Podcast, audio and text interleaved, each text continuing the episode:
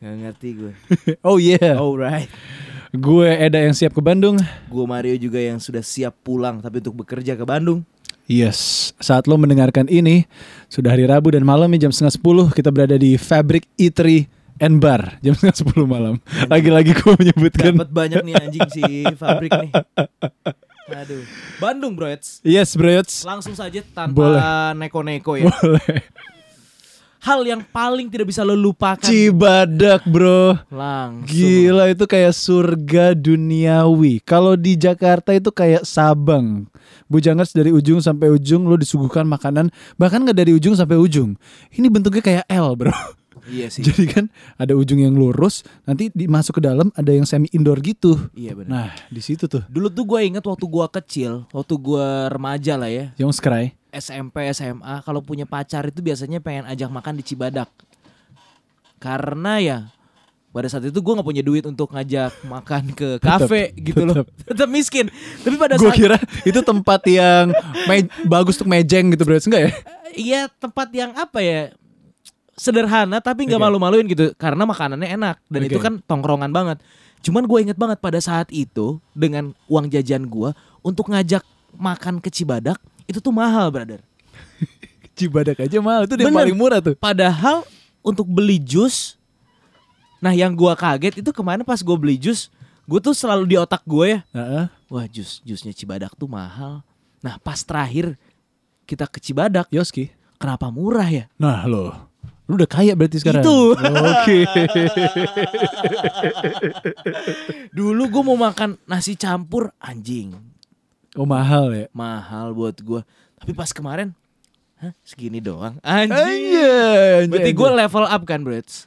level up your Ya- skin glow lo men. Ya wajar lah bro, dulu gue SMP, SMA, uang jajan gue tujuh ribu perak boy. Terus cewek lu mau di box itu? Mau? Gokil. Cewek gue tuh dulu kaya boy. Namanya Fanny, gue inget banget. Dia punya bengkel, punya bengkel di Cianjur. Anaknya santai, santai banget. Santuy ya. Eh, Sekarang ke mana Fani? Fanny udah married. Merit ya. Nah, waktu terakhir kita ke Singapura, brother. Iya Oski. Yang lu beli handphone kalau nggak salah. Iya iPhone 8. Gue tuh papasan sama si cuy. Loh, terus nyapa nggak? Enggak, cuman kayak cuman kayak Oh. cepat banget gitu Iya, kayak iya, iya, dia iya. ngelihat gua, gua ngelihat dia, dia lagi sama suaminya. Oh, Lu tau kan itu tuh di depan ini, Bro. Takasih Maya. Depannya Orchard. Orchard bener. Ngelihat, bem. Itu terakhir kali gua ketemu sama si Fanny itu tuh waktu lulus SMA, brother. Oh, SMA bareng di Tr- Trinitas. SMA enggak, dia di Angela, gua Heeh. di Trinitas. Cuman gua pacaran sekitar 2 sampai 3 tahun. Itu pacaran Bucin. pacaran pertama gue yang serius. Goks. Yang udah ada dramanya. Itu ciuman pertama gue sama dia. Bukan cinta monyet ya? Bukan lah, bukan bukan cinta monyet karena udah serius. Nah, cuman pada saat itu kondisi gue nggak nggak lah, kondisi gue nggak stabil lah, dak. Kondisi gue pada saat itu gue nggak keterima unpad. Terus gue nggak boleh bermusik. Mm-mm. Kondisi gue nganggur. Dan si Fanny ini kuliah kuliner ke Singapura. Wih sedap. Peer pressure bro. Jadi secara cowok lu tahu kan posisi gue pada saat itu boy. Gak enak banget Kayak tuh. Kelam tuh bos. anjing gue ngerasa nothing. Terus cewek gue kuliah di Singapura dan pada saat itu internet nggak seperti sekarang dan dia expect gue untuk nyamperin dia ke Singapura. Singapura. Padahal lu belum ada duit. Gak ada duit boy. Terus Dia tahu itu kan. dia tahu cuman make sense juga. Gue miskinnya terlalu miskin pada saat itu dah. Dia bilang masa sih satu tahun Ah. satu tahun sekali ke Singapura nggak bisa. Aduh, padahal dia udah menguji lo ya. Iya. Di saat itu gue kayak, iya emang gue nggak bisa. Gue emang bener-bener nggak bisa dan jadinya insecure dah. Hmm. Karena pada saat itu gue cowok yang masih labil umur 20 tahun. Eh enggak deh, 19 atau 20 baru lulus SMA. Gue nggak punya apa-apa yang harus gue banggakan. Satu-satu satu-satunya kebanggaan gue yaitu musik diambil dari gue. Gue jadi insecure. Gue ngeliat si Fanny kok di sana punya kehidupan yang baru. Padahal belum ada Instagram ya waktu itu ya?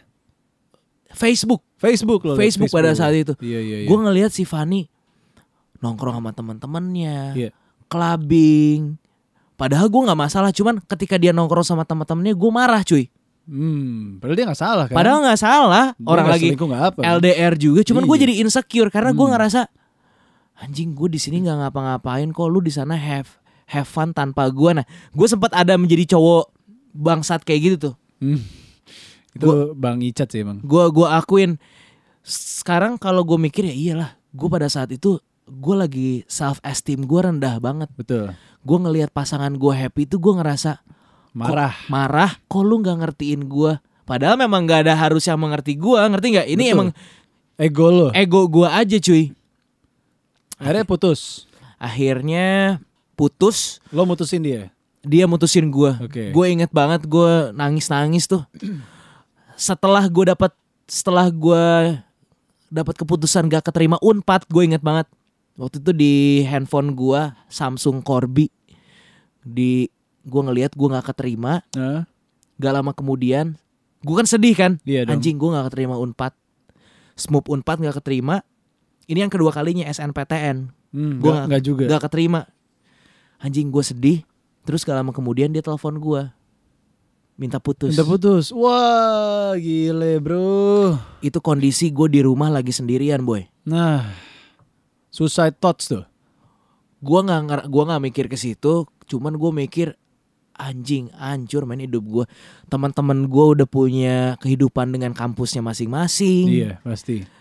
Dengan lagi gue inget banget lagi sibuk-sibuknya ospek Karena perguruan tinggi negeri itu kan pengumumannya terakhir-terakhir kan Iya. Terus si Fanny cewek gua ninggalin gua. Terus gua di sini sendiri. Gue inget banget tuh momennya tuh sekitar jam 6 sore dah. Jadi Buset, spesifik nih. jadi langitnya tuh langit yang udah mulai gelap. Tapi kondisi rumah gua gue belum nyalain lampu Nah, gelap banget. karena gua lagi proses nungguin nungguin ya lagi nongkrong di sofa gitu Nungguin listrik nyala di rumah lo. Enggak, enggak. Miskin Jadi banget.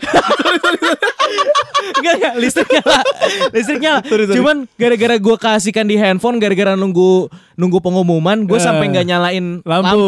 Iya, Jadi iya. pas di momen itu semua terjadi, gue ngerasa hidup gue gelap, Gelap banget. Gelap literally dan gelap secara emosional anjing. Kayak fuck man. Ini kenapa semua di hidup gue ninggalin gue satu persatu cuy Yoi.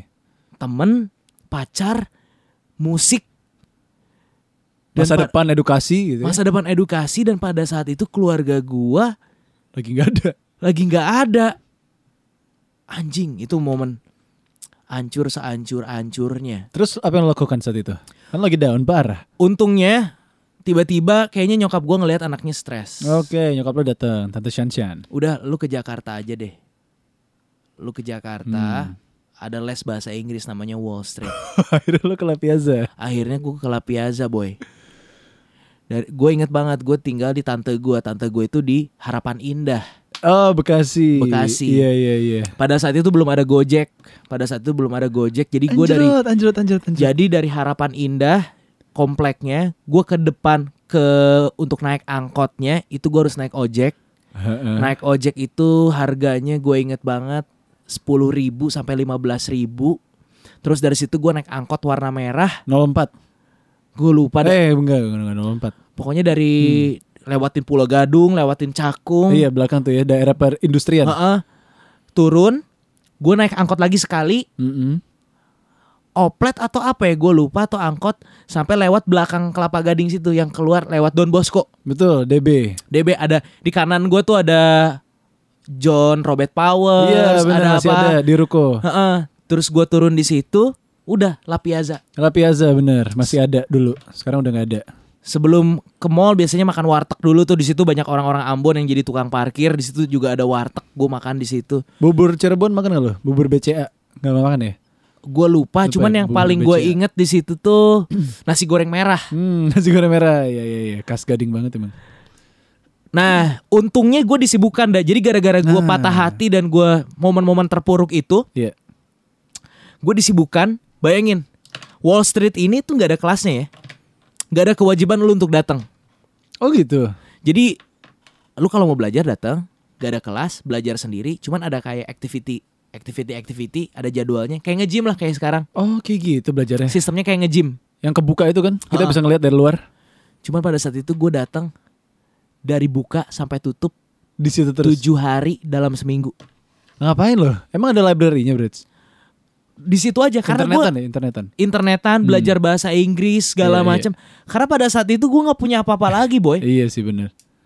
Wow. Cuman yang gue ingat, nah ini nih momen yang unik. Apa itu?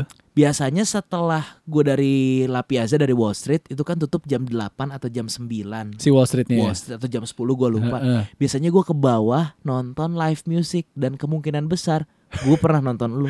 PTZ bener bener. Baru gue mau cocok login ke PTZ. Iya. Nah, Hari Jumat tuh gue biasanya. biasanya gue beli ini beli bir di bawah tuh ada tukang ini Oh, kan iya. ada tempat Flugel. iya Bener. biasanya gue beli bir di situ sama temen gue Kim Taeyong orang Korea Korea. nggak bisa bahasa Indonesia jadi gue temenan sama dia karena anjing nyokap gue udah ngirim gue ke Jakarta Jadi lo ngomong Inggris terus sama gue dia. gue harus ngomong bahasa Inggris terus sama dia Itu yang temen lo dari Korsel itu. dari Korea Selatan Iya iya. tapi iya. gue juga punya teman Korea Utara di di Wall Street juga jadi Oh oke. jadi- Oke oke oke. jadi kehidupan gue di situ dan si Kim Taeyong temen Ah. gue itu kondisinya sama seperti gue di Jepang dia juga gagal. Oh wow. ketemulah dari situ gue mulai merakit hidup gue di Jakarta yang udah nggak berasa sekarang gue udah tahun ke 10 di Jakarta Goks bang. sampai akhirnya gue ke Bandung sekarang dalam Hmm. rangka bukan pulang tapi untuk bekerja memandu sebuah karaoke set yang di mana lo tadi sempat bilang gue nggak tahu nih lagu-lagu yang laku di Bandung apa karena Iya. gue udah berapa tahun berarti nggak manggung di sana berarti? Nggak pernah boy wow, wow, wow Jadi- wow. ini homecoming buat lo nih? Kayak dunia tuh aneh banget buat Iya, gue iya. cuy. Gue dari Bandung hidup gue hancur ke Jakarta dan sekarang gue pulang lagi ke Bandung menjadi orang yang berbeda. Berbeda. Mario yang sudah punya milestone-nya. Puji Tuhan gitu loh dah dulu ah, fuck man gue inget banget Berarti ada, alasan lo nggak mau balik ke Bandung gara-gara lo belum punya apa-apa kah? iya dan Oh. gue ngerasa Bandung tuh terlalu banyak masa kelam ya buat gue dah Hmm, jadi males ya lama-lama di situ ya. gue kayak anjing dulu gue dibully di Bandung gue nggak punya duit di Bandung gue miskin di Bandung Gagal kuliah di Bandung. Gagal Bandung tuh traumatik buat buat buat gue dah gue dulu semiskin apa gue adalah semi- di, waktu gue di Jakarta semiskin gue harus nabung seminggu untuk nyobain Carl's Junior dan ketika gue Beli Piazza ya? Da- iya, dan ketika gue bisa beli Carl's Junior, gue foto gue jadiin DP di BlackBerry. Milestone. Se Udah pakai BB lo ya? sekatro itu cuy. Iya iya iya iya iya iya iya Kaos Junior. Gila sekarang udah pindah ke Mall Gading di Mall 1. Tapi gila sih gue kalau inget-inget masa itu belum ada tuh dah kepikiran gue pengen jadi penyiar, kepikiran punya band, Iya. kepikiran ada di narasi. Tapi udah ngeband saat itu ya. enggak. Gue kan musik gue diambil dari gue. Oh, tapi maksudnya sebelumnya lo udah ngedrum kan? Sebelumnya Udah iya. ngedrum. Sebelumnya itu Iya masa-masa SMA 1 SMA 2 gue mulai Iya. reguleran ada kalau di Bandung tuh ada Patma Hmm. gue inget banget di Patma gue reguleran di situ bertiga bawain jazz jazz top 40 Anjay, Michael Franks ya. Michael Franks gue bawain Ella Song. Fitzgerald All the Things You Are Antonio Song eh banyak lah Masquerade Masquerade, gitu-gitu George lah. Benson. Terus gue sempet di daerah Cihamplas itu ada Cafe Olala. Gue juga Olala. reguleran di situ. Ya, gue tahu deh. Terus Terus di Lisung, Risung. Lisung daerah Dago atas Banyak juga lu. sama Kongo. Lumayan dah. Kongo gue tahu tuh di dagu atas ya. Dulu motor gua tuh anjing motor dua taks dah. Motor dua taks. Dan lo harus bawa perangkat drum ya. harus bawa kahon apa segala macam perjalanan sejam setengah bro. It's Hmm. hujan Hujan-hujanan. Wah gila sih. Tapi happy. Nah sebenarnya kalau dipikir-pikir dulu tuh lumayan. Dulu tuh Iya. SMA kelas 2 gua dari Patma sebulan satu juta dibagi tiga sih. Mm-mm, mm-mm. 300 300 300. Seratusnya masuk uang kas sama uang bensin apa segala macam. Iya. Sisanya Kongo apa segala macam sama. Jadi pada saat itu gua dapat 1,2 juta untuk anak SMA Sebulan nih. sebulan. Lumayan Gede lah. bro, gede. Lumayan boy. Jadi ngedongak ya, heads up ya. Gue udah bisa eh, bikin duit sendiri nih mah. Yoi. Ya, cuman akhirnya nih, itulah karena Bandung tuh terlalu menyakitkan sebenarnya buat gue cuy. Tapi ah, lo pernah seminar di sana gak sih Bandung? Pernah, pernah tahun lalu seminar sama kayak Katolik ini Oh itu di Bandung ya? di Bandung. Ngejob nggak pernah ya di sana ya? Ngejob nggak pernah. Iya ada, juga ya. Ada ini. Sikat sikat sikat. Halo. Ya eh, menarik sekali kalau uh, Iya. Bujangers ya dengar cerita Mario tentang Iya. Bandung. Terima kasih ya Pak. Ini pasti GoFood Tar malam taruh ini di resepsionis kita aja Pak. pesen ayam bakar kambal di Oh, ya Gandaria. Ya, belum makan nih dudunya. Eh sambil nunggu Mario ngambil ayam bakar. Sebenarnya gue sama Mario setelah dia cerita seperti itu, kita memang benar pernah cross path sepertinya dulu. Pas Mario masih kelas ya setelah lulus SMA, gue saat itu sama, gue kan satu tahun lebih tua di daripada Mario. Cuman base camp Potenzio dulu band gue yang lama, Sem Pamungkas itu ada di Harapan Indah, Rorotan. Jadi track gue sama Mario tuh hampir mirip sebenarnya dari Harapan Indah ke La Piazza manggung. eh ya kebetulan di La Piazza ada Wall Street. ya nggak tahu ya. Jadi cross path aja tiba-tiba. gue pernah datang ke acara LSPR. Nyata Mario di situ Mr. LSPR. Iya. Jadi kayak udah cross path aja Bener. gitu tiba-tiba ketemunya malah di Prambors. Bener. Gue masih inget posisi panggung La Piazza seperti apa. Bagus main panggungnya gitu. tuh. Banyak kursi-kursi di situ. Iya depan kan. Ngerokok. Itu masa-masa enak sih buat gue. Terus pada saat itu ngomong sama bule kan ibaratnya kan Iya. sama guru-guru gue guru-guru gue pada saat itu bule-bule juga Mm-mm. terus sama si Kim ngelihat live musik ngomong bahasa Inggris anjing udah, Anjay, ber- udah berasa- berasa internasional boy padahal mah padahal mah di La Piazza iya sih benar-benar ngebir apa segala ya. Iya menyenangkan sih masa-masa masa-masa itu. Lu juga di situ posisinya struggling atau udah enak? Eh, saat itu Piazza ya. Itu masih struggling. Gue masih setiap Rabu kalau nggak salah dulu. Terus dari Rabu karena appearance kita bagus di La Piazza, banyak penonton, banyak request, apa segala mainnya rapi gitu. Oke. Profesional lah udah kerjanya gitu ibaratnya. Akhirnya kita naik ke hari Jumat, weekend. Weekend starter tuh kan penting tuh. Iya. Sebagai band top 40 untuk mengambil alih hari Jumat lah ibaratnya. Yang paling bagus ya main di Sabtu atau Minggu sebenarnya. Iya. Ya akhirnya gue ke Jumat. Gue inget itu gue umur 19 tahun. eh gue masih tetap bucin saat itu ya. Eh gue tiap hari Jumat nyanyiin 40 lagu non stop bre. Cover.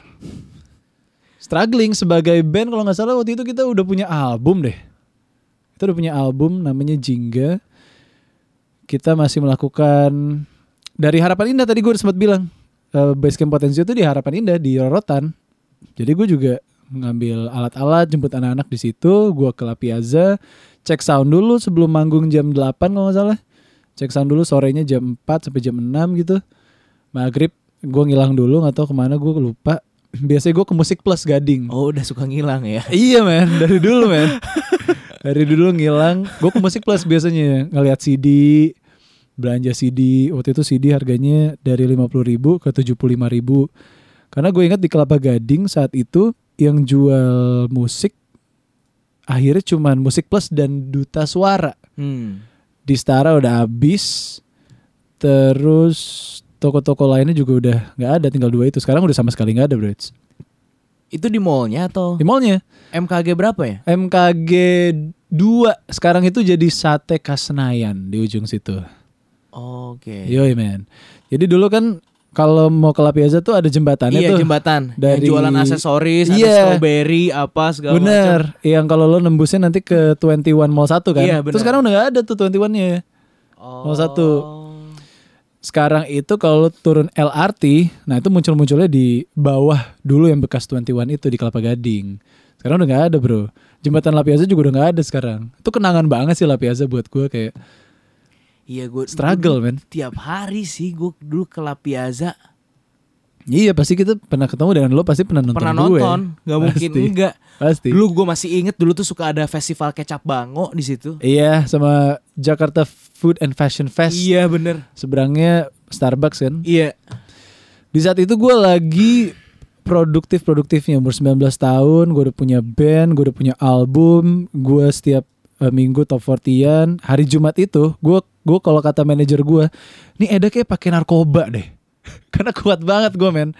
Lu bayangin hari Jumat itu gue Iya udah aktif dari siang lah Dari siang gue udah ngafal-ngafalin lagu Sampai malam Sampai jam 12 malam Itu gue masih eh, Beres-beres alat band Nganterin mantan waktu itu saat itu Terus Gue tidur Sampai jam 5 gue bangun lagi. Karena besok paginya Gue pasti siaran di Tema Fluff Jam 6 sampai jam 10 pagi. Gitu. Itu gue lakukan tuh tiap Jumat ke Sabtu. Manggung siaran manggung siaran. Hari Sabtu abis gue siaran gue nggak pernah malam mingguan dalam hidup gue kecuali beberapa waktu gitu. Cuman paling cuma satu atau tiga kali gitu gue malam mingguan.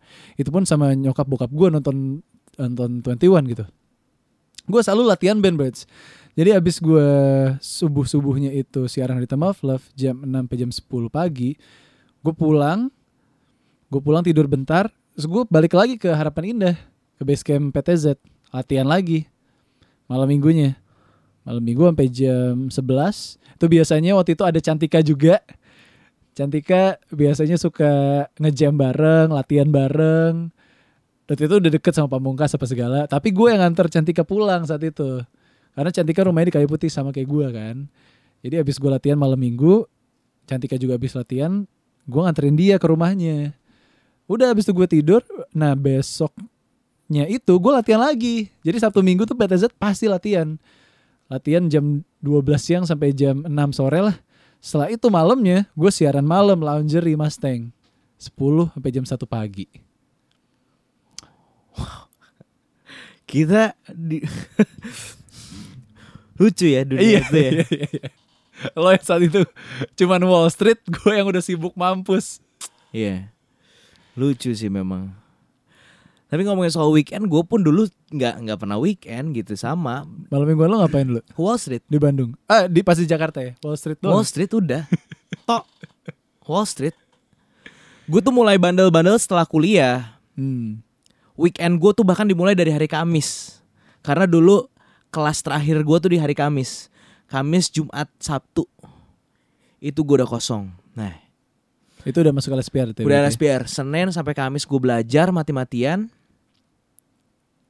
Kamis malam Jumat Sabtu Minggu party Nah itu gue udah mulai Kaget si anak Anak kampung ini kaget ngelihat metropolitan cuy Ada gue di momen-momen Di momen-momen kayak gitu pegangan tangan cewek langsung baper ya sama cewek Jakarta. Tapi ya boy Si Iya, Boy. cewek itu Heeh. Dia akhirnya punya pacar kan? Nggak bener? Bukan dia punya pacar. Akhirnya gue deketin terus Deketin, deketin, deketin, deketin. Jadi Iya. proses deketnya udah lama Cuman akhirnya dia jadian Sama orang lain kan? Hmm. Cuman di satu kesempatan dia ngechat gue Dia nanya parfum. Parfum lo. Oh itu cewek itu. Parfum apa yang gue pakai Pengen dikasih ke cowoknya. Wow wow milestone buat lo ya. Wow. Sebagai bad boy. Cowok tidur. Anjing. Wah gila ya kalau kita Ngelihat ke belakang tuh penting ya ternyata ya. Penting bos. Seberapa jauhnya kita sudah melangkah di kehidupan kita ini cuy? Gue bener-bener bersyukur deh. Gue bener-bener wah. Dulu gue bener-bener gak nyangka gitu Gue ngelakuin itu buat apa. Sekarang gue baru bisa Iya juga ya. Kayak momen-momen hidup gue dulu Ternyata ada alasannya. Alasannya akhirnya terjawab sekarang? Untuk untuk sekarang gitu loh. berarti besok lo ma- eh ya malam ini lo manggung untuk pertama kali di Bandung. Pertama kalinya di Bandung. Karaoke set. Hebat Brits. Gila. Harapan indahnya di mana sih dak? Rorotan namanya? Gereja lo tahu gereja ada Albertus kalau nggak salah. Ah, oh gue nggak sampai situ bro jadi Kan masuk nih ada patung yang di Oh, band. enggak gue nggak sampai masuk ke Harapan Indah gue tuh di sawah-sawah bro Rorotan itu Oh bukan di komplek harapan Bukan. indahnya. Bukan. Jadi kalau gue itu dari Pulau Mas, lampu merah Pulau Mas, gue ke kanan, belok kanan, itu kan terusan Pulau Gadung tuh, nanti ketemu PTC, Pulau Gadung Trade Center Iya. kan. Tuh lurus, Cakung. terus cakung sampai akhirnya Patung ada Garuda. Patung Garuda. Patung. Pokoknya flyover yang ada tulisan Harapan Indah, bro. Belum sampai Harapan Indahnya. Flyover Harapan Indah, gue belok kiri tuh. Oh. Saat itu ada tol sebelah kanan. Mungkin sekarang udah jadi tol Iya, iya, Malah iya. udah jadi tol rorotan gitu. Nah akhirnya gue dari tol itu ya udah nembus ke arah rorotan. Lo masih bisa lihat sawah di rorotan men. Oh, kayaknya harapan indah yang belakang ya. Belak, oh jauh belakang banget, Iya, iya, iya, iya, iya. iya. belakang banget. Anjing, gua kalau ingat itu juga aduh, masa-masa susah juga tuh lihat harapan indah udah. Gak mau balik lagi ya. Enggak sih, gua enggak enggak mau enggak mau balik lagi. Gue gue gue cenderung gitu dah. Gak mau balik ya ke tempat traumatik. Ini momen-momen kayak gini, momen ngobrol tuh gue senang banget karena ini momen gue berani untuk ngebuka memori-memori belakang yang Iya. sebenarnya anjing gue tuh benci banget. Iya bener. Kayak tadi misalnya gue dia masukin ke grup Gak usah jauh-jauh ngomongin SMP SMA deh Gue dimasukin ke grup kampus Gue Nggak. keluar. Terus dosen gue Pak Taufan Iya. Nanya lo. Kenapa keluar Mar? Lalu. Gak gue balas Karena udah cukup buat gue Udah cukup, Udah ya? Gue gak mau Nostalgic Nostalgic gitu Separah itu berarti. Termasuk Bandung. Nah itu makanya gue ketika ditanya lu bakal balik Bandung gak? Gue tahu jawabannya gue gak akan balik Bandung lagi. Udah cukup. Gue ke Bandung hanya untuk keluarga gue. Dan gue punya rencana ketika rumah gue jadi, gue pengen nyokap gue pindah ke Ban- ke Jakarta, Jakarta. bareng sama gue, sama bok bokap nggak tahu sih, bokap kayaknya nggak mau. Rumah lu tuh jatuhnya Tangerang kan berarti? Tangerang, Bokap lu dulu dari Tangerang kan? bokap gue di Tangerang. Back to the roots ya. Back to the roots. Keren, keren, keren, keren, keren. Bokap gue justru kesel sama Tangerang. Oh, kayak lu. Kayak gue. Karena dulu dia yang nyala Karena motor ya. Eh, dulu dia posisinya dicari, dicari. kan eh. kabur dia dari Tangerang Oh, Bandung zona nyamannya. Wow, wow, wow, wow, wow. The apple doesn't fall too far from its tree. Chip of the old block. Like father, like son. like father like son wah gila ya umur 20 sekarang umur 27 tahun Udah 10 tahun di Jakarta ya? iya Goks. Dari enggak belum deh 17. belum 9 tahun lah mungkin Dari 19 ya? menuju menuju menuju ke 10 tahun Tapi kalau gue trace back lagi ya, umur 19 tuh umur yang cukup menyenangkan buat gue karena gue bisa kuliah di kuliah di, di eh, konservatori musik. Gue umur 19 pertama kali umur gue jadi penyiar, gue ngeband, gue punya album. Jadi itu kayak wow, life has been good to me gitu bro. oke Dan saat di titik ini gue bersyukur banget sama ajaran ibu sih. Gue sadar ini relate ke episode sebelumnya yang apakah menyendiri itu menyiksa diri. Iya kayaknya kalau orang nggak produktif jatuhnya jadi kepikiran yang kelam. Nah dari kecil gue tuh nggak pernah dikasih sedikit pun waktu untuk eh, ibaratnya eh, terhanyut dalam kesedihan atau nggak punya kerjaan, Brits. Gue dari kecil tuh udah gila men dari kecil gue tuh les les les les les mulai yang gue tahu. Les piano. Gue dari kecil nih gue main bertiga sama si Noni sama si Sinyo. Dua-duanya sekarang udah punya anak Sinyo anak kedua sekarang malah. Eh gue pasti abis sekolah di Sevilla tuh dijemput waktu itu Noni juga kebetulan nginep di rumah gue Iya. karena orang tuanya dia di Australia iya jadi gue deket banget sama si Noni ini. Gua abis dijemput sekolah, gue pasti ke Kemayoran les tenis bro. Di Kemayoran eh, Tennis Center, KTC. Gue inget banget tuh, terusan. Pokoknya jalur lo mau ke DWP nih. Ya lo mau ke DWP atau mau ke We The Fest. Nah, di dekat situ tuh ternyata ada klub tenis. Di belakang rumah sakit Kemayoran. Oke. Nah, gue setiap jam eh, pulang sekolah jam setengah tiga, jam 4 gue udah di lapangan tenis sampai habis maghrib setengah delapan. Men, itu bener-bener yang jam 4 lo datang lari dulu, lari di luar, ngelilingin 20 lapangan tenis. Dah lari pemanasan, lo main tenis, plak plok plak plok plak sampai eh, azan maghrib. Itu udah termasuk hmm, latihan mukul, rally apa segala sama latihan tanding gitu kan. Jam 6 habis maghrib istirahat bentar, eh, lari lagi 20 putaran. Ah, habis itu gue makan somai di belakang. Terus eh, masuk mobil kuda saat itu Toyota eh Mitsubishi kuda salah. Udah, gue duduk di paling belakang. Biasanya Sinyo sama Noni di tengah. Pasang kaset Westlife nyanyi bareng. Anjing. Setelah kehidupan tenis gue itu nggak ada, gue tetap masih kumon. Kumon. Gak dikasih waktu untuk Nggak dikasih bre. Tapi lu merasa masa kecil lu terambil nggak? Nah saat itu gue belum belum ngerti sama eh gue tuh harus ngapain sih di hidup ini. Jadi gue ngejalanin aja dan kebetulan gue suka. Oke. Sampai ada satu waktu gue dipanggil sama petingginya Kumon, Ibu Titi, gue masih ingat, Ibu Titi Sundoro kalau nggak salah, masih ada di eh, Kumon. Kumon yang dulunya di Pulau Nangka Timur, pindah dua kali sampai akhirnya ke kalau nggak salah Bangunan Timur. Itu gue ikutin terus tuh masa kecil gue. Bu Titi manggil gue, Eda, kamu ini maunya jadi apa sih? Ibu Titi itu kasihan ngelihat kamu eh, Semua dilakuin semua gitu. dilakuin. Main tenis iya. Gue lo percaya atau enggak ya gue waktu SMA itu gue tuh jago banget acting bro. Gue tuh eh gue tuh one of the best. Pokoknya kalau ada musikal pasti gue ditunjuk. Dan kalau guru udah tahu gue yang main jadi pemeran utama dia pasti nyaman. Gitu men.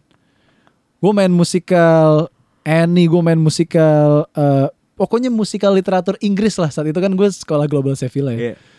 gue nyanyi gue acting tuh jago banget bro. Anjing. it nah salah satunya kenapa gue bisa bahasa Inggris? Kalau lo Wall Street gue dari kecil emang nah ini sebelum kumon ya. Sorry gue lompat-lompat. Itu gue udah di homeschooling sama Madam Inge di Cempaka Putih. Itu les. Nah itu masa nah ini, ini nih. Masa kecil yang terbuang menurut gue jadi kalau dulu tuh eh, sore-sore jam 4 sore kenapa harus selalu jam 4 ya itu pasti ada Samurai X bro Iya. di AXN Ya beda. Anjing. Lu SCTV ya? Gue SCTV lu AXN. Emang beda kelas nih. TV kabel. ya, ya antara itulah. Pokoknya ada tuh jam 4 CCTV atau AXN gue. Gue suka banget nonton Samurai X men. Dan gue yang kayak, aduh, kenapa harus setiap hari gue miss Samurai X untuk belajar bahasa Inggris? Ternyata kepakainya di jadi penyiar. Ternyata kepakainya dibikin lagu. Sekarang ya gue trace back ya. Iya iya iya iya. Dan sekarang Samurai X ada di Netflix jadi gue bisa ngejar itu kapan pun. Cuma ya itu masa kecil yang terbuang buat gue kayak hari Minggu anak-anak bisa nonton kartun, gue la gue latihan band ya satu udah gede tapi masih ada kartun ya. Terus ya, ah ini balik lagi ke Kumon. Bu Titi nanya gitu, gue merasa nggak ada yang salah dengan lo mengerjakan banyak hal. Iya iya. Jadi gue bilang saat itu gue masih pengen jadi petenis. eh iya, aku pengen jadi petenis bu, gini gini gini. Jadi dia kasih contoh satu anak inilah, gue lupa anak cewek yang dia juga bisa balet, bisa main piano, bisa apa, bisa apa. Tapi dia ada satu fokusnya, Hmm. yaitu balet gitu. Tapi saat itu gue belum terbuka, masih kayak, ah kayaknya gue bisa semuanya. nah setelah itu akhirnya uh, Kumon ngebuka Kumon Inggris, terus gue ternyata lebih jago bahasa Inggris daripada matematika. Matematika Kumon gue cuman sampai di level O kalau nggak salah, terakhir Q. Dan Inggris gue selesai cepet. Oke. Saya cepet, gue langsung direkrut jadi guru saat itu. Hah? Jadi gue Ngajar guru kumon. Guru kumon bro Anjing. Gue masih SMA jadi guru kumon Jadi ada momen Ini awkward momen banget sih Eh Gue paling benci sama mata pelajaran eh, fisika di sekolah gue Namanya Miss Yoba yang ngajar Gue sampai nanya ke Miss Yoba saat itu Miss why do we have to learn physics I don't like this subject. I wanna go out. Gue bilang gitu. ya but Narendra, you know, uh, dia dijelasin gitu. Sampai akhirnya gue ngerti. Kenapa gue harus belajar fisik. Di kuliah gue musik, gue ada fisika suara. Gue fail dua kali di kelas itu. Karena gue benci sama fisika. Anjir gue kualat sama Yoba. Cuman gini, Yoba punya anak. Anak nih, uh, Miss Yoba tuh uh, rasa India. Anaknya ini ternyata ngambil kursus kumon English.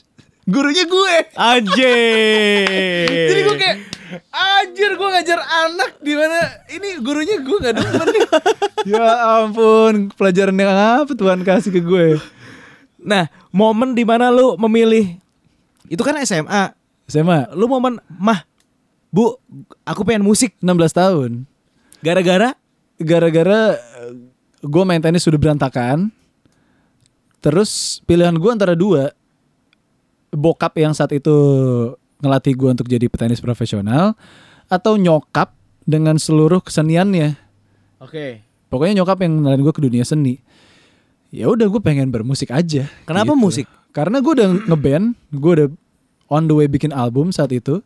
Nah, sebelum itu deh, alasan lu ngeband nih tiba-tiba dengan segala kesibukan lu pada saat itu. Umur 13 tahun. Umur 13 tahun itu kalau nggak salah gue decide untuk berhenti main tenis. Oke. Karena waktu itu partner gue selama gue kecil main tenis yaitu Sinyo akhirnya decided untuk pindah ke Jogja. Jadi gue nggak ada partner lagi nih. Oke. Gue yang malas nyari temen. Ya udah, udahlah tenis bukan buat gue gitu. Akhirnya gue pisah arah tuh sama Sinyo. Sinyo lebih ke organisasi dan juga eh, edukasi. Saat ini dia lagi ngejar S3, mau ngejar S3 di Australia. Gue akhirnya ke nyanyi.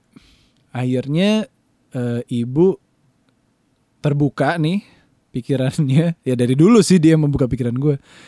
Akhirnya dia kontak temennya namanya Kak Jo, Johandi Yahya. Dulu itu yang punya Oxygen Entertainment yang saat itu adalah agency yang udah megang elemen. Elemen udah jadi saat itu di Diriadi ya. Terus ada Tangga. Terus eh, Raffi Ahmad saat itu di Oxygen Entertainment. Pokoknya semua artis-artis yang lo kenal sekarang itu dulu pegangan dia lah. Oksigen. Oxygen Entertainment. Eh terus akhirnya nanya ke Johandi Yahya, ada nggak teman-teman yang juga ada di bidang musik? Nah dikenalin lah gue sama si Oelo ini yang akhirnya jadi PTZ. Membernya udah sama. Membernya udah sama waktu itu. Nah membernya waktu itu yang sama adalah Pamungkas dan eh, kakak adik bersaudaranya itu ada Rohan pada drum, ada Resya pada bass, ada Dika pada gitar yang sekarang main juga sama Pamungkas akhirnya. Iya. Itu bersaudara sama ada satu vokalis dulu namanya Diaro. Diaro ini sekarang jadi MD Mustang. Gitu. Mas Mustang Mustang. Radio. Iya sekarang. Jadi dia itu eh, passing the torch-nya dulu Mas Gilang AR. Dulu gue hampir jadi MD. Cuman karena gue males main, jadi gue nggak jadi MD. Wah, gila ya. Masing-masing sekarang tuh vokalis sekarang. lu dulu. Vokalis gue dulu di Oelo. Diaro men. Gitu. Nah itu Oelo tuh jadi eh, akhirnya gue ya cocok lah. Mereka udah punya beberapa materi waktu itu ada Minggu Pagi, ada Perubahan, ada lagu-lagu yang mereka udah kasih ke gue saat itu. Ya udah akhirnya gue ngeband tiap Sabtu Minggu gue dedicate myself untuk ya gue pengen latihan Heeh. Bermusik karena gue nggak punya apa-apa lagi. Nah beda sama beda sama lo. Gue nggak punya apa-apa lagi selain gue pengen bermusik Iya. gitu. Ya udah akhirnya gue eh Sabtu Minggu terus dari Johandi Yahya gue dikenalin sama produser yang wah orang lama lah pasti tahu namanya Hari Budiman. Iya. Gue main ke studionya, gue nongkrong. Akhirnya di studio itu di studio mana waktu itu ya? Eh, bukan Ciledug, gue lupa nama Bintaro. Bukan, bukan, bukan, bukan Bintaro. Belakangnya Patal Senayan. Gue lupa namanya apa. Nah di studio itu gue nongkrong ketemu lah tuh sama musisi-musisi yang jadi akhirnya itu ada Domino, GAC, Kamal Audi Cantika tuh gue pertama kali ketemu di situ. Do dulu Domino, sekarang jadi eh, apa tuh? Govinda. Anjing. Terus banyak lah dari Irwan Syah yang dulu bikin aku memang. Iya. Nah di situ Aca. Gue ketemu siapa lagi ya? Eh, kunci dulu dari semua. nah itu yang akhirnya jadi Mike's Apartment. Eh. itu ketemu di situ semua bre. Di studio itu tuh. Men, wow. Terus kalau gue main ke studionya, gue suka banget di ruangan depan kamarnya Mas Hari Budiman karena itu studio dan kosannya itu terpampang DVD-DVD film. Wah, gue suka merhatiin tuh koleksi-koleksi DVD, buku-buku musik. Ah, d- dari situ lah gue jadi studio hermit ibaratnya, Brits. Lagu yang pertama yang lu tulis ingat gak? Gue ingat tapi itu bukan untuk OL atau Potenzio, bahkan untuk itu untuk band temen gue. Gue lupa namanya apa, tapi judulnya tuh Runaway. Oh, anjir. Temen gue waktu itu Diki namanya. Diki itu punya band. Waktu itu lagi di rumah gue, gue ngegitar G, C, E minor, D, chord biasa gitu ya. Kayak Wonderwall, tiba-tiba jadilah Runaway ini. Nah saat itu gue kira gue bakal bikin band sama si Diki ini. Tapi ternyata gue udah lebih fokus ke si Oelo ini. Makanya Diki bikin band lagi sama temennya. Lagunya dipakai. Dipakai. Nih Dik lu pakai aja lagu gue gitu. Nah momen youth gue di saat itu yang hilang adalah sebagai SMA. Bahkan drummer gue sempat bilang eh, Raden Rohan yang saat ini drummer Pamungkas. Gue heran deh sama lo. Da. Lu tuh kan lu kan orang berada, lu kaya gitu ya. Lu sekolah di sekolah National Plus lah ibaratnya. Lu malam minggu pasti harusnya main ke Kemang. main ya Kemang saat itu kan senopatinya Kemang gitu. Iya, iya. Iya, gue atau gabung sama teman-teman yang Cantika waktu itu di Gading ngesisya gitu. gue pernah sekali kayak gitu, cuman kayak, aduh, ngapain ya? Kayak gue udah terlalu sering di Dogma Sabtu Minggu, Sabtu Minggu lu latihan band, nggak ada lagi selain itu gitu. Bahkan ya eh, dulu Tensi ini emang asu sih. Jadi yang tersayang kan kemarin yang tersayang tuh punya grup namanya Balkoni. Di Ah. Balkoni itu ada namanya Tanta Ginting. Iya. Nah Tanta ini dulu pertama kali dia dari Amrik ke Indonesia itu ngebandnya sama Potenzio. Waterfall. Waterfall, drummernya itu Cimeng Dimas Pradipta. Percaya nggak lo? Gitarisnya tuh Michael kok tuh gue tahu. tuh. Iya men, band band band jago semua itu. Nah si Tanta dulu yang rambutnya masih kayak eh, vokalisnya Incubus gondrong eh, reggae gitu ngeband pertama kali sama Potensi jadi nggak bakal pernah lupa sama gue. Lu tuh eh dia yang pertama kali ngejak gue ngeband dan bahkan gue ke crosspad lagi sama Tanta itu di UPH kan makanya waktu itu kalau ketemu Christian Bong dia sempat ngomongin musikal-musikal kan. Iya. Karena gue tuh dulu bintang musikal banget bro. Di mana ada musikal di situ ada gue. Dan Tanta tuh pasti nonton musikal-musikalnya. Gitu. Tanta tuh berarti vokalis Potenzio juga. Bukan, jadi dia cuman ngeband bareng. Dia kayak kan top 40 jam session nih. Dia bawain lagu-lagu Incubus. Oh. Gitu. Dulu yang jam session itu elemen jam session, kamga, tangga itu jam session semua sama PTZ. Ya karena kita kan teman-temanannya gitu loh. Itu gue tahu tuh bandnya Waterfall tuh. Iya men. Anjing. Gawat bro. nah, eh akhirnya gue jadi penyiar dan waktu itu di Mustang domino effect tuh satu keluar, semua jadi pengen keluar, termasuk gue. Nah, tadinya Mas Gilang udah mau ngangkat gue jadi MD. Yang pertama kali keluar siapa? Kalau nggak salah, Molan deh, sama Surya. Kalau nggak salah ya, atau Riko Ceper ya.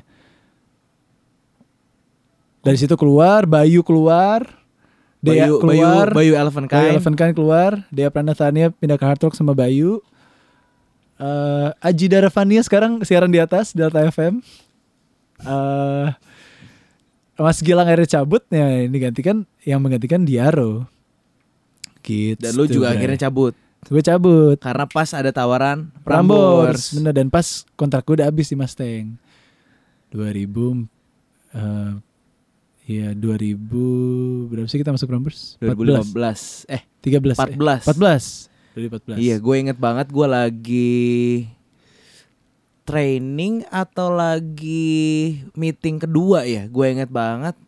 Gue lagi masuk gerbang si Eda lagi duduk pakai kemeja coklat atau batik ya. Gue lupa. Duduk di depan situ tuh. Oh iya lobby Prambors ya Bukan di lobby bahkan, masih di ujung. Pintu kaca. Oh pintu kaca Lu duduk Iya, di iya, situ. Iya Iya, pintu kaca Siapa nih? Anjing. Saingan gue. Dari situ kelar sih gue anjing ini nggak akan keterima nih. Iya Nggak akan bisa. Ini mah udah jadi nih penyiar bla bla bla bla bla. Oh ya sebelumnya lu di Dogma ya Jadi Iya. penyiar terus jadi kayak Narendra Pawaka ya? iya iya iya kayak. Wah ternyata itu Narendra Pawaka yang sebelumnya mantan gue bilang kamu tuh kalau penyiar kayak Narendra dong kayak Eda bangsat. Sekarang kerja bar. Tapi asli bro, di era kayak gue tuh dielu-elukan banget. Nah itu dia mungkin gue nggak ada star syndrome ya. Gue merasa tuh gue bukan siapa-siapa men. Gue gue nggak ngerasa saat itu gue the Narendra Pawaka gitu. Karena pada saat itu dah penyiar radio mana ya yang bikin merch? Iya. gue bikin merch dan gue ngajak eh manusia eksis gue tuh panggilannya ME men. Sekarang Mario Eda, tuh, prospek gitu. Keluar ke Bogor men. Jadi kita kayak field trip gitu. Gue nyewa bus. Gila. Yoi men, aku akustikan di sana gitu kan. Gue bawa anak-anak Jakarta itu yang turunannya masih kecil-kecil. Ya nyokap-nyokapnya orang tuanya percaya sama gue. gitu. Dibawa ke Bogor, ke Bonduren. Salah satunya itu Ririn. Nah, Ririn itu sekarang kerja di narasi. Dulu waktu kita main games gitulah mimpi-mimpi apa segala ya. Dia bilang suatu saat gue pengen kerja sama Eda. Dia bilang gitu. Akhirnya kejadian ketemu di narasi kemarin. Rin, lo sekarang pegang Sarah seharian. Gokil lo men. Lu tuh dengerin gue terus malam-malam. Cuap-cuap. Gila lu tuh orang lama ya. Oh, L bro, orang lama men. gue bisa bener-bener ketemu ini gimana gitu kayak anjing gue dulu entah ada di mana lu udah ada di society ini lu udah ada di ruang lingkup dunia ini gitu Iya, men. tiba-tiba gue masuk wih jebret bikin Nah, walaupun gue orang lama, tapi orang-orang sekarang kenal gue sama kayak tadi kita ngobrol sama si Melita adanya Onat dari eh, band Nora. apa? Band apa? Joko, in Joko Berlin. Berlin Oh lu tuh eh nah gitu berarti. gue remain anonymous. Gila adeknya basis gue aja nggak tahu vokalisnya siapa gitu berarti. gila lu bujangers di episode ini lu cari deh ada berapa nama yang berhubungan sama dunia Eda tuh lu cari semua jadi men Iya betul. Semua jadi. semua jadi ya Semua jadi. lu mulai mulai bener-bener barengan dari bawah Ya dari Cantika awal-awal ngeband bareng sekarang solo project kan tetep men. gue sih seneng aja ngeliat teman-teman gue. Anjing keren lu semua men. Gokil. ya it's time man ini udah saatnya boy Yoi. Nah makanya pas gue masuk Retros, gue ngeliat Lutfi sama Ilyas tuh, ya ini mah gue dulu nih. Si Ilyas yang eh, berapi-api soal produksi harus begini begitu. Cek sound pertama yang wow ya wow, wow. Dan Lutfi yang gila banget di dunia sosial media. Gue udah pernah ini semuanya gue santai aja. Dari jualan merch kayak Dead Bachelor jualan merch, iya gue udah pernah. gue udah jual bangke juga sih gue. Nah, lucunya nih bro, gue tuh kadang suka, aduh, lo tau biar ditanya Daniel kan? iya Dia kan konsep Instagramnya tanda tanya. Iya. Gue dulu juga gitu. Jadi konsep gue dulu Eda, Eda. tanda tanya. Jadi orang tuh harus bertanya ke gue waktu itu main Twitter DM eh, gimana cara beli kaosnya. Nah, gue akan samperin lo. Eh, lo transfer ke sini-sini dan gue jualnya dua kali lipat itu tuh. Gue produksi lima puluh ribu, gue jual seratus ribu. gue samperin satu-satu tuh ke daerah Bintaro, Depok, apa apa apa. lu anterin Gue anterin, gue datang ke mereka. Gue datang ke mereka, ketemuan di mall atau di mana gitu, gue kasih nih t-shirt Eda, pakai stiker, pakai eh, amplop coklat, terus ada pin setnya. Oke mereka dapet tuh. Udah, gue jualin Anjing, abis men, keren juga konsep gitu dah parah men. Bikin Jadi lagi ya. konsepnya Kunto Aji yang jualan album Generation Y mampir itu gue udah lakukan. Jadi gue ibaratnya kayak, aduh, lu mau ngapain lagi sih? Gue udah. lu anjing lu Cuman- terlalu visioner iya, cuman berarti. cuman emang ya kayak misalnya dulu gue anak Twitter banget gitu. Ya satu hal yang gue gue konsistenin adalah ya gue sampai sekarang nggak nggak nge-tweet lagi berarti gitu. Eh, Ya karena gue udah udah lewat masa Twitter itu kan masa penyiar galau gue gitu ya. Gue nge-tweet nge-tweet eh, galau, lirik apa segala itu udah ya udah lewat gitu. Gue main Tumblr mungkin di saat sama Word Fangs main Tumblr, gue main Ask FM juga saat itu. Bahkan gue sampai pernah masuk gadis gara-gara ya gue jawaban-jawaban Ask FM gue tuh ngehe-ngehe bro. Bener-bener semua isian tuh kayak kosan cewek galau. Curhat gimana sih kak? Aku sama pacarku nih selingkuh dia apa sih? Aku Anjing lu tuh sa- parah men. Parah itu. Lu Karena- tuh udah melakukan ini semua ya. udah cuy. Udah. Jadi gue kayak betul kata Ed Sheeran lo cuma hanya melakukan apa yang lakukan sebelum sebelumnya nggak nggak lebih nggak kurang men. Kids bangs Gue ketika kemarin dikasih tahu kalau Word Fangs alias Baskara tuh dulu udah eksis di ASFM tuh gue ngerasa wah ini udah lama ya. Ya elah nggak usah jauh-jauh ngeliatin vokalis lu sendiri tuh udah kurang lama apa boy? gue baru lihat kemarin Tumblr gue Parisian Ballads lo bisa cek tuh kalau boleh udah turn 9 tahun dulu tuh gue punya beberapa Tumblr bro sampai akhirnya si Archie bingung udah lu tuh sebenarnya siapa sih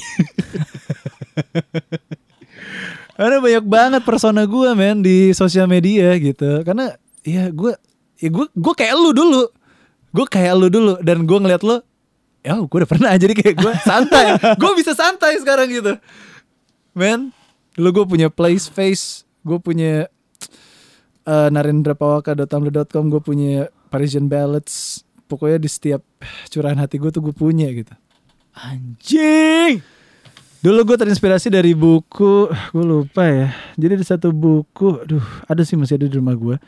Jadi di buku ini Adrian Mole, Adrian Mole Age 13. Nah, Adrian Mole harus baca tuh buku. Jadi si Adrian Mole ini sebuah karakter yang diciptakan penulisnya di mana si Adrian Mole itu nulis setiap hari, bro. Setiap hari pasti ada highlight dalam hidupnya. Nah, dulu eh orang-orang tahu, orang-orang bisa tahu persona gue itu siapa dari Tumblr gue setiap hari gue nulis. Rekam jejak gue ibaratnya. Gue nulis bro. Masih ada sampai sekarang kalau mau cek nih kalau misalnya ada yang pengen tahu gue tuh siapa dulu. Itu ada men. Setiap hari satu hari gue nulis. Gila gila gila gila gila gila. gila. In- ya saat ini gue udah bikin buku gue udah lo lo lo tanya deh apa yang gue belum bikin. Film gue udah bikin. Gue udah main di film bahkan. Iya iya benar-benar.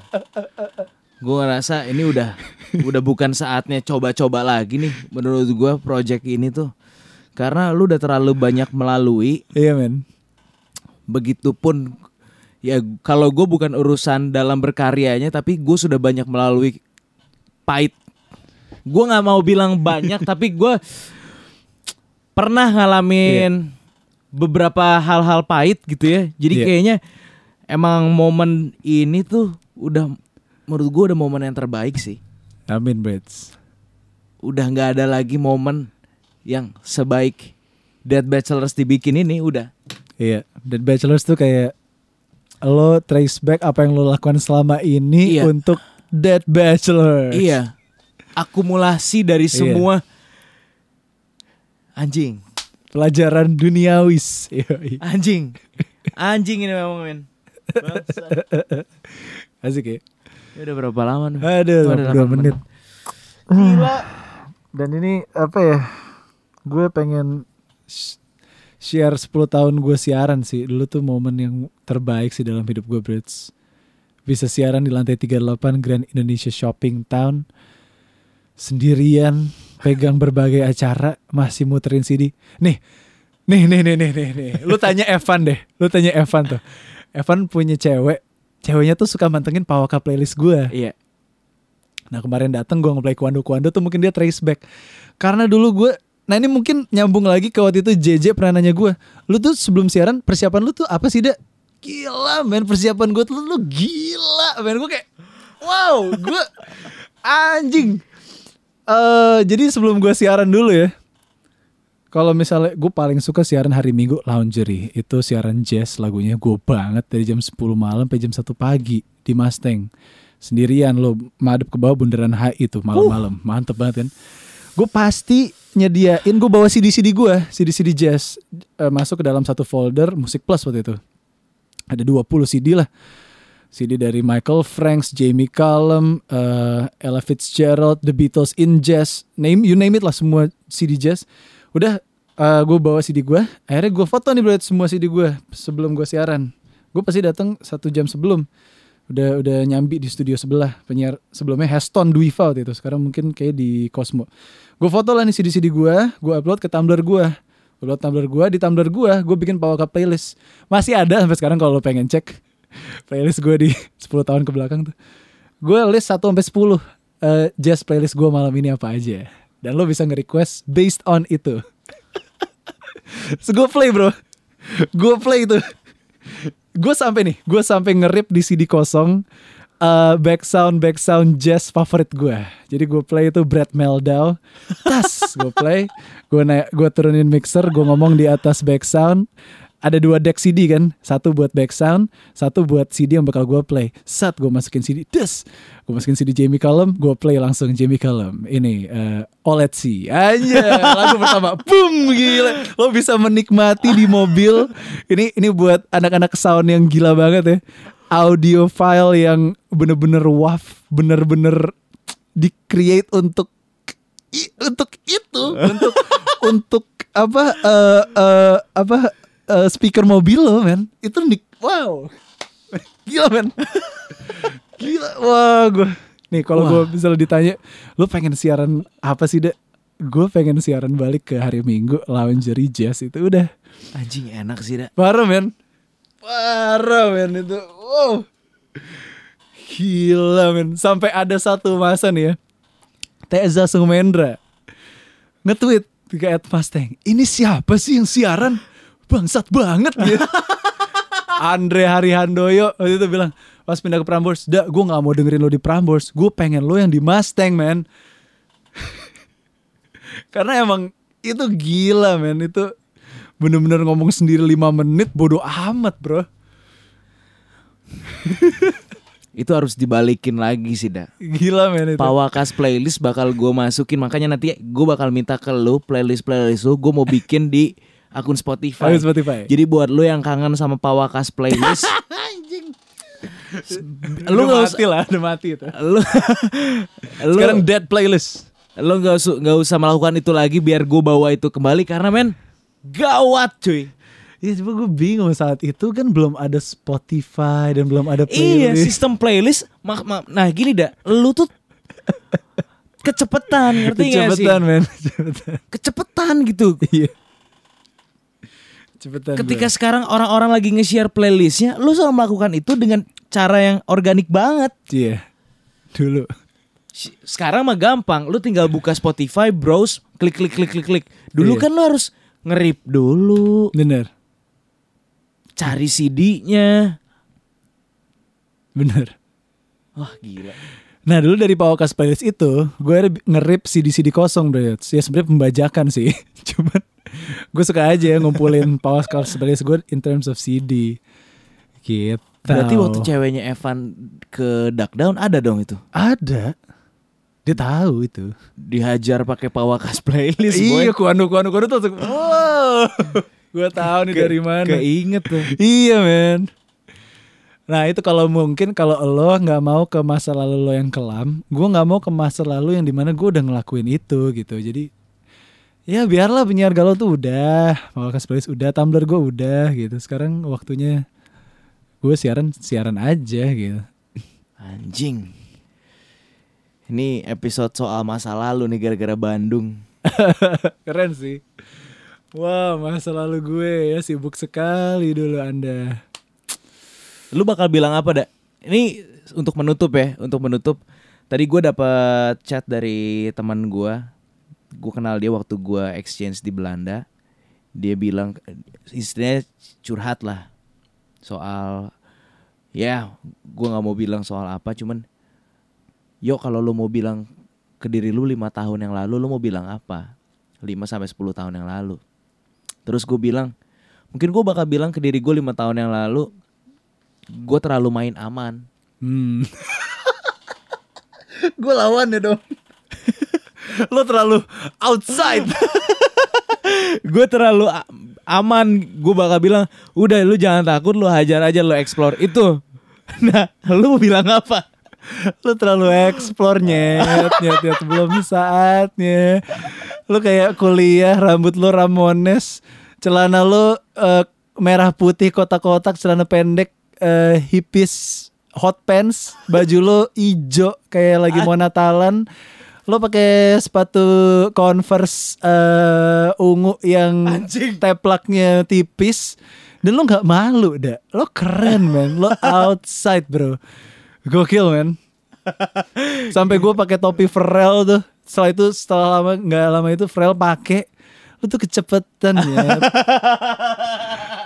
Makanya gue kayak ngeliat Mario sekarang terlalu explore gue kayak ya udahlah gue udah gue udah capek men jadi gue yang terlalu explore Ya. gue mau normal ya lo lo nantinya akan berubah ke Eda yang sama aja sebenarnya cuman lebih rapi aja lo ngejas rambut lo pendek dan ya lo masih bercuap-cuap di radio gitu astaga Ah, thank you ya. Udah. siap Goks.